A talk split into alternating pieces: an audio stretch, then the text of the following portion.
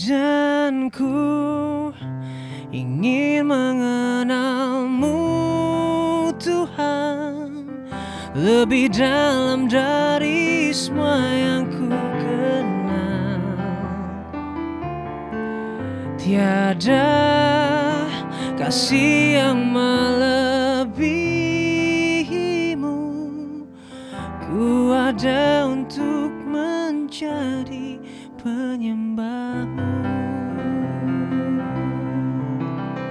Buka dong seneng banget nih yang pasti nih ya. Ini Undivided Talk yang kelima nih. Episode yang Episode kelima yang Selamat kelima. datang di Undivided Talks Episode yang kelima Dan hari ini selain kita mau mengenal Tuhan lebih lagi Kita mau mengenal tamu kita lebih Betul lagi banget. Malam hari, hari ini ya Eh, Kita langsung sambut Kasih tepuk tangan penonton di studio ya Ada Kak Bams Hai, iya. Weh, jarang-jarang nih podcast kita ada Iya penonton di studio. Tadi gue pikir kita mau nyanyinya kenangan terindah. Oh ya boleh boleh boleh. Boleh dong ada Iya, boleh dong. Kan, Iya, gue gue gue tumbuh dengan lagu-lagunya. Nah, iya benar banget. Zaman itu kan band-band banyak banget ya. Salah satunya kenangan terindah itu lagu galau kita Betul banget. sepanjang masa kan Terus dulu. sing off banget tuh semua nyanyi tuh. So, apa kabar Kak Bams? baik baik baik. Baik ya. So, lagi sibuk apa? Em, akhir-akhir ini kerjaan, Hmm. Eh, kerjaan ya kerjaan kantor sih kebanyakan kerjaan kantor sama kalau nyanyi eh, virtual gitu sih. Iya sih sekarang kayak virtual. Terus kalau sama GMB itu masih Kak? Masih cuman udah freeze lumayan lama ya. Mhm. Udah freeze lumayan lama kenapa? Karena memang ya lagi nggak ada waktu aja waktu kemarin kemarin kebetulan em, kebanyakan ngerjain bisnis gua Mhm. itu I spend a lot of my time over there.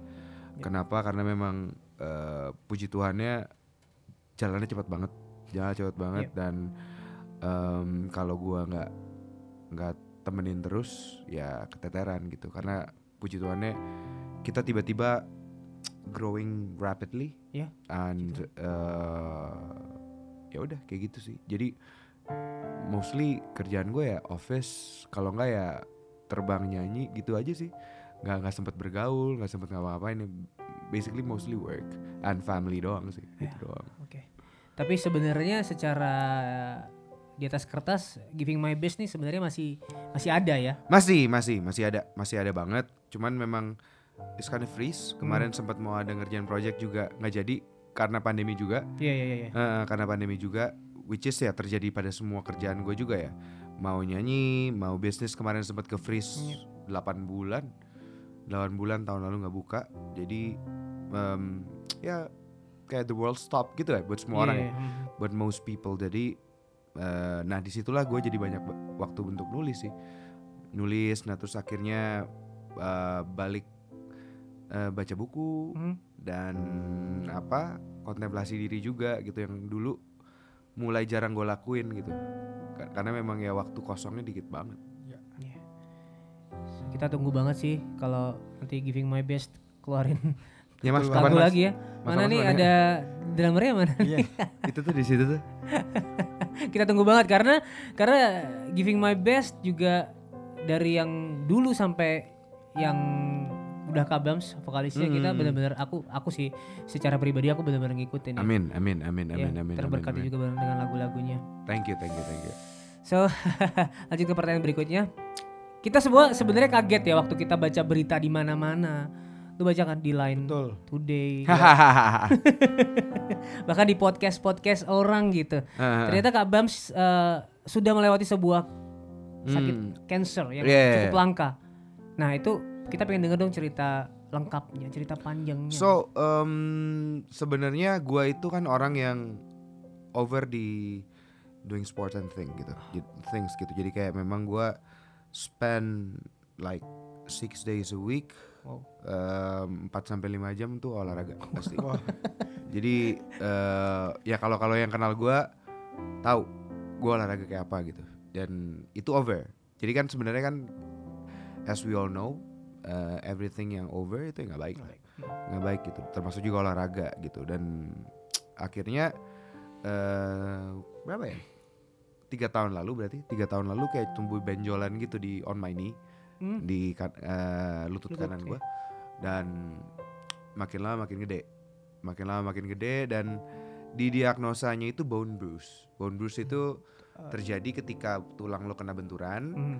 nah terus dia penyembuhannya di depan sebenarnya defense mechanism badan lo gitu Ya, ya, ya. untuk bikin itu jadi jendolan jadi sebenarnya sampai tulang lo heal jendolan itu kempes sendiri Ya, ya, kayak bengkak gitu ya mungkin. Iya, ya. eh, iya, jadi em, didiagnosanya itu pada Iya. awalnya karena memang cancer yang gua kena tuh sebenarnya bukan eh, ganas atau tidaknya, tapi langka doang. Sebenarnya kalau dibilang ganas banyak yang lebih ganas, Mhm. karena gua kan outer cancer.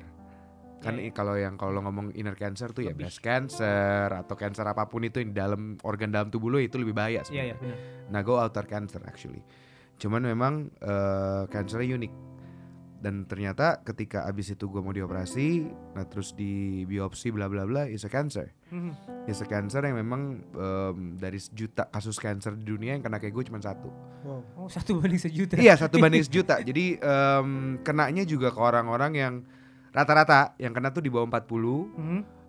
Atlet atau eh, pekerja keras kayak pekerja yang memang eh, apa namanya pekerja kasar kok keras Kayak fisik fisik yang dipakai Iya, ya. ya. iya. Hmm. Hmm, jadi yang kena kena cancer kayak gue tuh rata-rata kayak gitu jadi em, ya udah dari situ eh ya biasalah dioperasi lutut dua bulanan nggak bisa jalan nah, terus yang sebenarnya bikin gue rada down banget ya sama itu company gue yang dua company kita yang paling gede tutup 8 bulan Iya.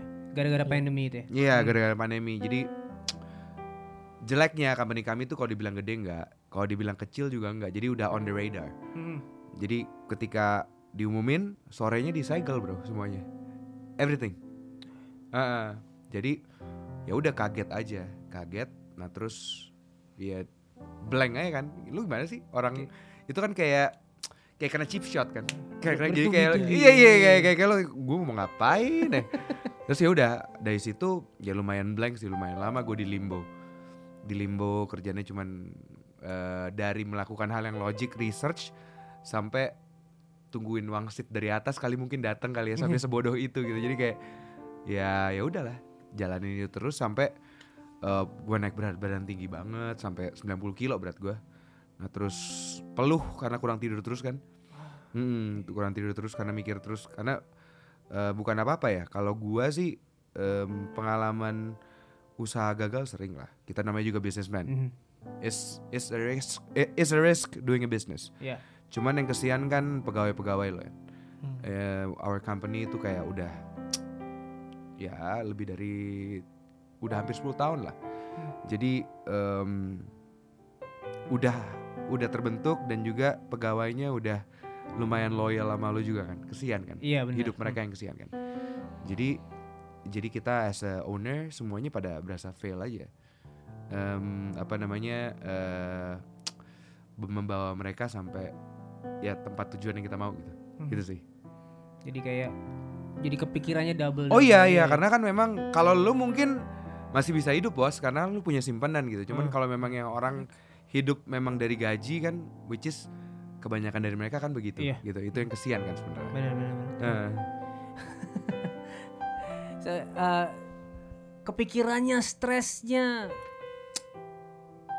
eh, nggak ke mana-mana, nggak ngapain nggak ngapa-ngapain itu Mm. kira-kira berlangsung berapa lama kak? lumayan Sampai lama bisa- gue di limbo lumayan lama karena memang eh bingung aja gue bingung karena itu pertama kali dalam kehidupan gue kayak gue ngerasa I don't have a way out. Mhm. you know what I mean? Kayak- karena gue selalu kayak setiap masalah yang gue ada hadapin dari dulu somehow gue nemu cara Jalan jalan keluar. keluarnya gitu. Dan itulah pertama kali kayak ini gimana ya keluar ya dari sini ya? Kayak kayak kayak no clue gitu bro. No clue gitu dan ya udah. Eh sampai titik terendah gua dan ya gua kan orangnya nggak gitu nggak gitu ini ya nggak gitu sharing nggak gitu sharing nggak gitu nggak begitu sharing sama orang gitu jadi Lebih gua Mendem ya? eh, gua gue introvert kan Oh iya. iya. naturally gue introvert yang bikin yang bikin gue jadi banyak bisa ngomong sama orang tuh entertainment sebenarnya jadi sebelum gue masuk dunia entertainment tuh gue paling nggak suka keramaian Mhm. gue nggak suka apa namanya mingle sama orang lebih dari enam orang gitu nggak suka gue jadi nggak lo nggak bisa ngomong ngobrol kan Hmm. jadinya nggak ada nggak ada quality talk ya kan jadinya cuman talk iya. trash aja kan nggak yang nggak penting gitu jadi eh, apa namanya hmm, gua nggak gua kurang suka Hmm. dan apa eh, jeleknya gue mendem sih jeleknya mendem nggak ngomong ke siapa-siapa nggak nggak sharing apa pun jadi gue nggak sharing kebahagiaan dan gue nggak sharing kesedihan Hmm. Jadi gue ya datar aja gitu kelihatannya datar aja jadi ya itu menurut gue salah ya itu menurut gue salah karena eh, ketika lo sharing itu justru lo plong ya sharing ke orang yang bener ya Iya. kalau lo sharing ke orang salah juga ya jadi toxic juga yang selalu gue bilang Betul, betul. Heeh. dan eh, ketika gue start sharing gue start mulai apa namanya eh, baca-baca buku untuk apa buku agama buku tentang eh, apa namanya em, eh, embracing life and everything gitu. Itu jadi menguatkan gue banyak banyak sih.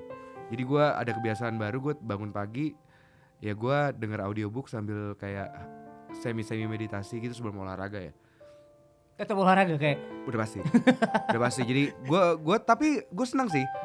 Pandemi ini membuat gue balik ke ritual gue ritual gue sebelum bikin bisnis jadi which is gue bangun jam gue bangun jam 5 gitu Hmm. jam lima lima lima jam lima tiga puluh mulai olahraga enak banget sih Iya, iya, badannya jadi segar banget Cuma sekarang olahraga agak dibatasin gitu kayak. Atau memang Em, kalau buat orang biasa tetap berlebihan, tapi buat sebenarnya itu eh, porsinya kalau buat gue pas. Jadi which is sehari gue bisa olahraga dua jam lebih lah, oh dua, yang dua dulu setengah yang jam dulu gitu. 4 5 jam ya. Iya, just setengahnya lah, half of it. Kalau dulu soalnya pagi dan sore. Nah sekarang cuma pagi doang gitu. Tapi kalau kalau buat orang yang normal juga tetap aja berat sih.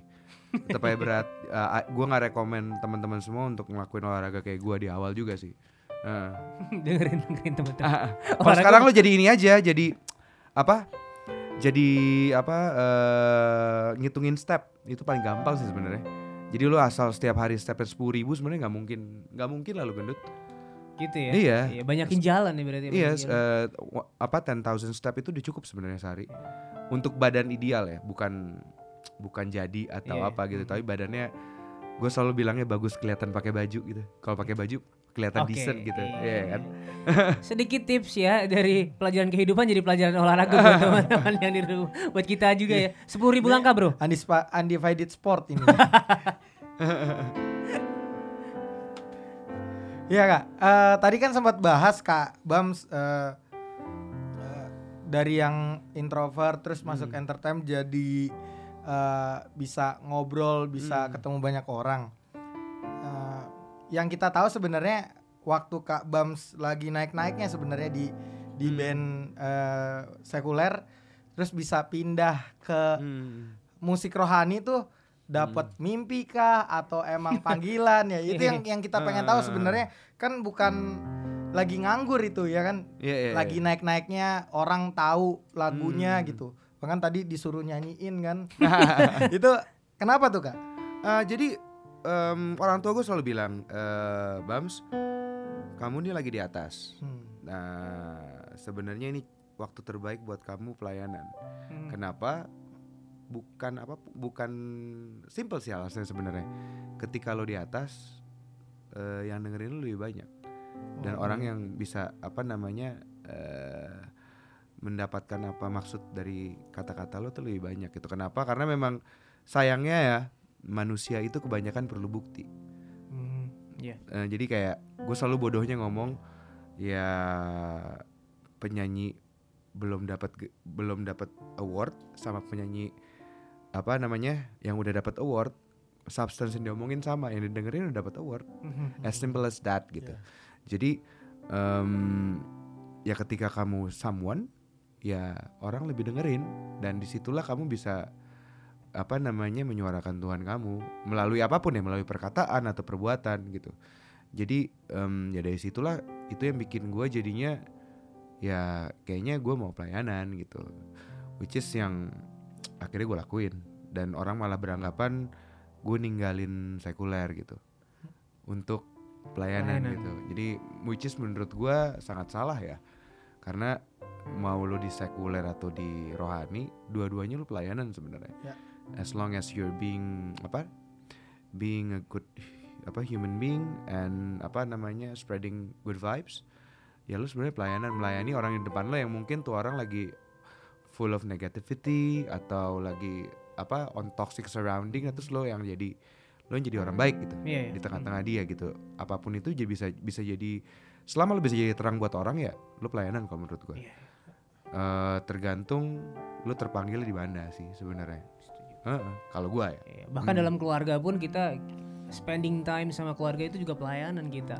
everything Iya, everything hmm. everything jadi em, berbuat baik itulah pelayanan kalau Hmm. menurut gue jadi bisa di mana aja Hmm. gitu. Jadi buat semua teman-teman ya nggak perlu jadi pelayan gereja ya teman-teman nggak perlu jadi apa namanya eh, apa pun itu yang eh, bersangkutan dengan agama kalau memang panggilannya bukan di situ gitu. Karena kan panggilan orang beda-beda. Iya, kalau semua orang di gereja ya di luar sana siapa yang melayani menjangkau. iya ya beneran beneran as simple as Iya. that gitu. Kalau kalau menurut gue ya. Em, jadi turutilah panggilan kamu di mana gitu jangan jangan jangan pernah terpaku sama konsep dan sama apa yang dikatakan sama orang gitu. Karena menurut gue itu semuanya bisa berubah dan semuanya akan apa namanya menjadi lebih dinamis ke depannya gitu. Tergantung jadi lu maunya apa sih. Mhm. karena gue nggak setuju dengan dunia itu maunya orang. Nggak dunia tuh maunya lo dunia kayak apa sih? Dunia bakal follow lo kalau lo tuh valid. Kalau menurut gue karena itu yang selalu happen sama gue ketika lo tentuin apa yang lo mau dan lo bener-bener paham dengan apa yang lo tentuin people will follow. Mhm. like literally will follow. Karena uh, you create something that is apa ya unique and authentic Ya. gitu loh. Jadi lo nggak perlu lihat sekitar sih sebenarnya. Gue paling jarang lihat sekitar. Kalau mau bikin lagu mau apa gue nggak pernah denger reference. Hampir nggak pernah. Ya gue dengerin lagu tapi bukan pas bikin lagu gue nggak pernah dengerin lagu. Hmm. Jadi ya, ya, kayak gitu sih. Kalau dalam konteks bikin lagu ya. Jadi kalau dalam konteks bisnis gitu. Kalau dalam konteks bisnis gue nggak pernah mau ikutin tren. Gue selalu pengennya menjadi pembuat tren. Dan karena menurut gue itu lebih seru dan lebih sustainable dibanding kayak contoh ya orang bikin kopi lu bikin kopi. Iya. orang bikin roti lu bikin roti. Orang bikin donat lu bikin donat. Itu nggak bakal sustainable karena selalu yang bisa ke sustain itu kebanyakan pionirnya Iya. yang ngikutin pasti paling sebentar juga mati jadi em, kalau gua orangnya kayak gitu sih kalau gua Iya, iya. Dan ini kayak poin yang di episode sebelumnya nih Hmm. bahwa pelayanan itu bisa di mana aja. Betul. iya iya Pelayanan setuju. itu, ya episode sel- ya, episode sebelumnya ada satu poin seperti ini juga. Jadi kayak mengingatkan Iya. teman-teman sekali lagi bahwa di mana pun lo berada, apa pun yang lo lakuin, kalau lo melakukan itu uh, untuk Tuhan gitu ya, dari hati lo itu sebuah pelayanan juga. Hmm. iya iya Setuju, setuju. setuju, Iya, betul setuju. banget. Nyapu di tempat yang kotor lah. Nyalain lampu ya di tempat yang gelap, ya kan. Ini dia. Di mana pun Oke, kita berada, kita harus tetap jadi berkat. Betul. Tepuk tangan dong. Bagus loh itu kata-kata aja. eh mereka mereka ter- terpana, Iya, terpesona. Diam aja. Se- uh, uh, kembali ke cerita Ah. yang tadi gitu. iya iya. Apa yang akhirnya membuat Kak Bems ini uh, terbuka sih mau mau ngomong, mau cerita, Ah. mau mau sharing tentang apa yang sedang Kak Bems alami gitu. karena em, jujur gue gua ketika ngalamin ini gue ngobrol sama ada dua orang yang eh yang gue look up deh di di sebagai seorang pendeta ya. jadi dua orang itu gue look up karena memang they give um, a good perspective about God to me Yeah. gitu in my life gitu. Jadi I really look up to them and apa namanya mereka yang bilang. Jadi kok gua tuh orangnya nggak gitu mikirin diri sendiri. Gue kebetulan terlahir kayak gitu. Bukannya sok baik memang gue terlahir kayak gitu Iya, gitu hidup gue kalau lo tanya gue maunya apa? Gue aja bingung maunya gue apa. Jadi kayak gue tuh suka nyenengin orang. Mhm. naturally gue suka nyenengin orang bukan memang pengen dipuji enggak karena memang gue hidup gue tuh ya ya orang bisa seneng gak ya gue kayak gini? Orang bisa seneng gak Iya. people pleaser lah. Iya. and itu ada baiknya ada buruknya. Jadi em, karena gue terbiasa kayak gitu keterbiasa terlahir yang mikirin orang ya gue jarang banget mikirin diri gue sendiri. Dan ketika gue cerita dan sharing ke mereka mereka kan Bams dengan itu gitu. Bams lu posisi lu lagi terpuruk tapi dari tadi lu nggak pernah ngomongin diri lu gitu. Cuman di, di cuman di introduction doang lu ngomongin diri lu tapi abis itu lu ngomongin orang aja. Sebenarnya tuh yang mesti lo perbaikin diri lo dulu karena diri lo tuh lagi broken. Dan lo udah ngancurin diri lo bikin diri lo rusak tapi itu belum lo perbaikin gimana lo perbaikin yang lain Oh, iya. gitu. Jadi kayak maybe eh, ketika lo apa berhasil memperbaiki, memperbaiki diri lo and you can think logically you can do better things to them gitu. Iya. tapi kalau sekarang I don't think you can do anything karena memang lo yang ngancur gitu. Dan dan itu really wakes me up gitu. As a person dan gua abis itu ya itu itu yang wake up call kayak ke gua kayak gila ya gue bener-bener gak sayang sama diri gue sendiri gitu. Karena ya I think lu mesti nyayangin diri lu sendiri baru nyayangin orang lain ya. Dan itu yang kadang-kadang kita salah gitu. Itu dan gue rasa juga gue salah dan gue nge-abuse diri gue sendiri banget. Mhm. jadi kayak eh, selalu mikirin orang orang orang orang terus tapi diri lo gak lo pikirin sama sekali. Dan gue baru realize itu salah setelah diomongin sama mereka gitu. Karena dulu gue gue rasa itu lo berbuat baik ya. Jadi jatuhnya selalu kan lu- kan lu baik sama orang iya. kan lu sayang orang pasti Tuhan sayang sama lu gitu. Ternyata salah juga sih. Gitu. It's it has to be apa ya balance everything gitu. Sayang diri lu sayang orang lain gitu. Kalau nggak balance semuanya nggak baik gitu. Iya. jadi em, dari dari situ gue mulai pikirin diri gue sendiri mulai ngatur diri hidup gue sendiri. Dan gue baru realize di situ hidup gue sangat tidak teratur karena gue terlalu mikirin apa yang di luar sana gitu. Bukan bukan guanya. Semuanya berantakan gue yang dulu orangnya selalu color coordinated jadi enggak Mhm. banyak banget yang eh, hal-hal perintilan yang dulu gue lakuin karena ada waktunya eh, jadinya nggak gue lakuin gitu hal-hal kecil yang terkesan nggak penting cuman sebenarnya penting gitu ketika lo realize gila ya gue miss out banyak banget Iya. yang dulu gue sangat lakukan dalam kehidupan gue gitu gitu sih Jadi kembali apa ya maksudnya menata diri lagi Yes. gitu ya. Turning pointnya di situ ya. Iya iya dan dan bener ketika apa namanya gua sharing satu, nah terus gue mulai apa eh, menata hidup gue lagi, mulai ngatur tidur gue lagi, Mhm. mulai ngatur makan gue lagi, mulai ngatur semua ruangan gue lagi gitu. Eh, Hidupnya jadi jadi lebih lebih baik gitu, Eh, lebih lebih teratur dan dan lo juga berani say no to things gitu, bukan cuman ikutin orang, bikin orang Yes, seneng gitu. iya. Iya gitu. Jadi em, lebih ini sih, lebih lebih real as a person gitu. Karena nggak ada lah orang yang kuat jadi people person terus, nggak bakal ada yang kuat gitu. Which is em, itu terjadi sama gue sih. Oke. Gitu. Makanya ada sebenarnya ada lagu anak-anak nih yang keren sebenarnya. Kayak bangun tidur ku terus mandi. Tidak lupa menggosok gigi. Iya. Baru abis mandi ku tolong ibu. Itu sebenarnya. Iya iya iya benar. bener, iya, bener. Tepuk iya. tangan lagi Ini dong. keren keren Ya keren ini keren. keren Ini keren ini keren. Ini keren masuk sih. Iya kan? Masuk iya iya iya iya kan? iya, iya. Jadi kita mandi dari- dulu. Dari anak-anak itu udah dikasih tahu. Iya. Lu bersihin dulu ya kan. Terus baru tolong. Tolong ibu. Nah, itu dia. Iya iya iya iya iya benar benar benar benar sih. Ini bagus sih. Ini quote terbaik Lagu di episode ya. 5 ya. Oke, sebenarnya sebenarnya kita udah belajar banyak sih dari dari Ya. yang Kak Bams uh, share dari tadi selama sepanjang podcast ini. Tapi gue pengen minta sih satu um, satu apa ya satu message satu lagi Heeh, nih heeh. sebagai sebagai pesan buat teman-teman yang dengerin sekali lagi sebagai penutup Heeh. apa yang pengen Kak Bams sampaikan buat teman-teman di apa sih kalau gua ya yang kasih gua turning point sekarang itu sebenarnya perspektif sih itu yang kadang-kadang teman-teman mesti rubah. Karena Ya. you can change the situation gak bakal bisa. Ya. but you can change the perspective. How you see it and how how how how you try to you know fix things.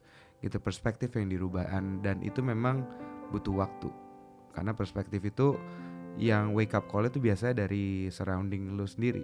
Karena perspektif lu kan cara berpikir lu ya dan itu bakal rada susah berubah gitu. Nah yang bisa ngerubahin yang bisa ngerubah memang um, I have to say your surrounding gitu. Makanya support system lu yang apa namanya mesti bagus dan mesti apa bantu lu untuk ngedrive lu untuk ngelihat perspektif baru itu gitu.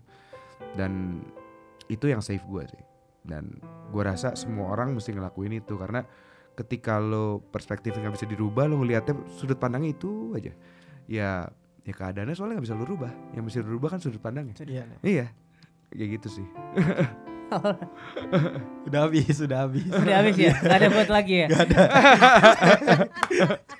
Kirain mau lagu anak-anak lagi.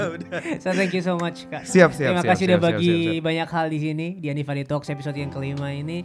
Dan eh, kita sih berharap ya Ya. eh, teman-teman yang denger di rumah di mana pun bisa belajar banyak dari episode kali ini. Siap Thank you siap so siap much. Sukses buat My pleasure, my semuanya, thank you thank you thank you kerjaannya, thank you thank you, nyanyinya thank you. juga, siap pelayanannya juga. Thank amin you so amin much. amin thank you thank you Sampai ketemu di episode selanjutnya.